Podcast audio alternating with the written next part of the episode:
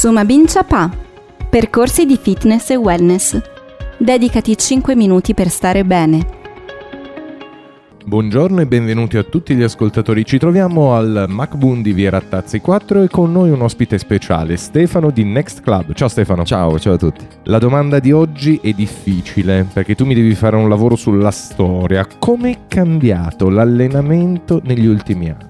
Come è cambiato l'allenamento? Allora, credo che per quanto riguardi l'allenamento ci sia stata un ritorno alle origini, un po' come è successo in altri settori della nostra quotidianità. Mi viene in mente il discorso dell'alimentazione, del food, dove per molti motivi c'è stata una riscoperta delle origini dei prodotti naturali, delle coltivazioni a chilometro zero in qualche modo è successo questo anche nel fitness dove l'evoluzione dell'allenamento si è spostato verso l'allenamento funzionale, una tipologia di, di allenamento che si basa quindi nuovamente sugli esercizi fatti dal corpo, quindi non più essere inserito all'interno di un macchinario che ci detta il movimento da fare, ma cercare di fare questo movimento attraverso i propri schemi motori, attraverso le proprie capacità, utilizzando come primo attore proprio il proprio corpo.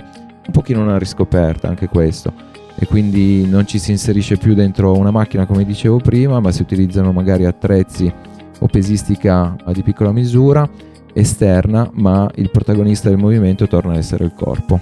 E quali sono i vantaggi di questa riscoperta del corpo, potremmo definire così? Guarda, questa tipologia di allenamento si chiama allenamento funzionale, penso che i vantaggi siano nel nome stesso. L'allenamento che si fa diventa funzionale alla vita di tutti i giorni, diventa funzionale ai movimenti di tutti i giorni quindi l'obiettivo di questa tipologia di allenamento è quello di rendere la, il mio corpo una, una macchina più prestazionale su quelle che sono le esigenze quotidiane. Mi deve rendere più elastico, più reattivo, deve rendere capace magari di fare due rampe di scale senza avere il fiatone, mi deve rendere capace di portare la spesa nel modo corretto, deve rendere capace di, di chinarmi e raccogliere un peso senza creare problemi alla mia schiena. È un qualche cosa che ci avvicina all'utilità quotidiana del nostro corpo. Ho un passaggio comunque non da sottovalutare perché in precedenza si, si, andava in palestra principalmente per motivi estetici, motivazione valida ancora tutt'oggi e motivazione che ha il suo riscontro anche tramite questa tipologia di allenamento, ma facendo l'allenamento classico che si faceva una volta in palestra, quindi il bodybuilding,